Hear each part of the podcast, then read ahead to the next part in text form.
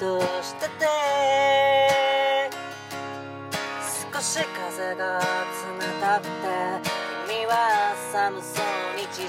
こまった。桜が作る影の下で。何気ないその仕草で。肌寒さも好きだった。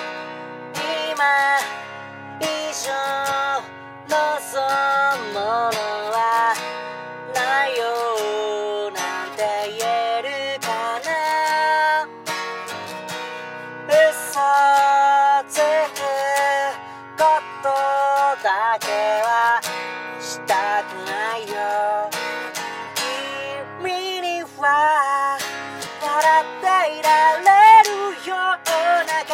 係でお互い高め合えるような二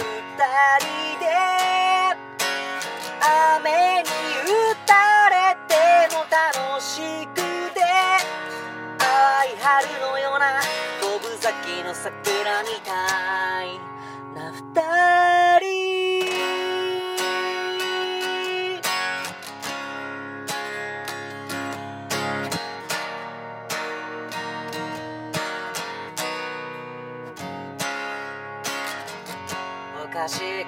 くらい正反対な僕らは数えるくらいの正解を探した。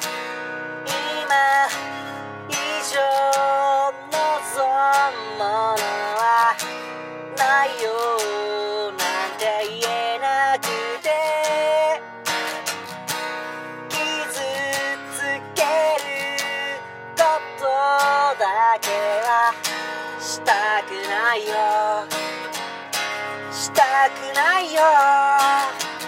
目を大きく開いて見つめるよ。忘れない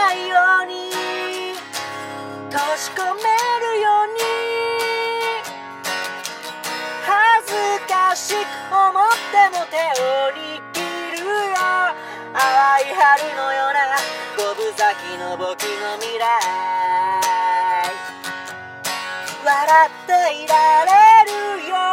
な関係でお互い高め合えるような二人で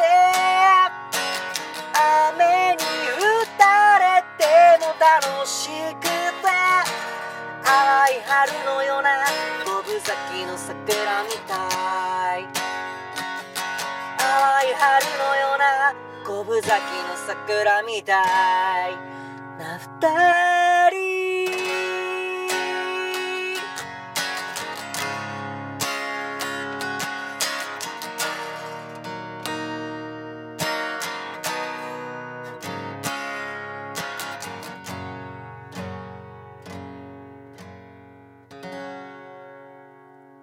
ありがとうございます。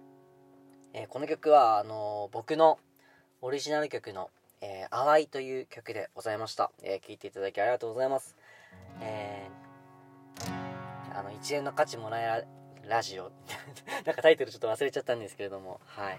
えー聞いていただきありがとうございます。この曲を作ったのはセカンドアルバムが完成してからでえっ、とちょうど桜が咲き始めた時に作ったんですよ。でまだ満開じゃなくて僕がその時はね5割ぐらい、うんまあ、歌詞の通りのね本当に5割ぐらいの桜を見て作ったんですけどで僕はあのー職場でね職場に桜の木が3本ぐらいあありまして、まあ、その木を毎年見てあの春を感じるんですよ。でその時もね、えー5割ぐらいの咲いてる桜をが職場にあってそれを見てねあの作りました。えーまあちょっと今とは考えられないぐらい寒かったんでちょっとその日陰は寒いとかですね。そんな歌詞を入れ込んでて。はい。えーまあその、まあ、僕は高齢者施設で働いてるのでおばあちゃんとね一緒に外に出てね桜を見てまあそのいろんな職員のスタッフの人もね出てね、えー一緒に桜を見てそんなことをね思い浮かべながら、まあ、それと同時にちょっと恋愛の曲恋愛のことも落とし込みながら自分の中でね、えー、作りました。その五分咲きの桜というのと五分咲きの僕の未来というねどっちつかずな感じのところこれから増えていくのかねそれとも散っていくのかという、はい、終わりなのか始まりなのかというねそういうようなところも、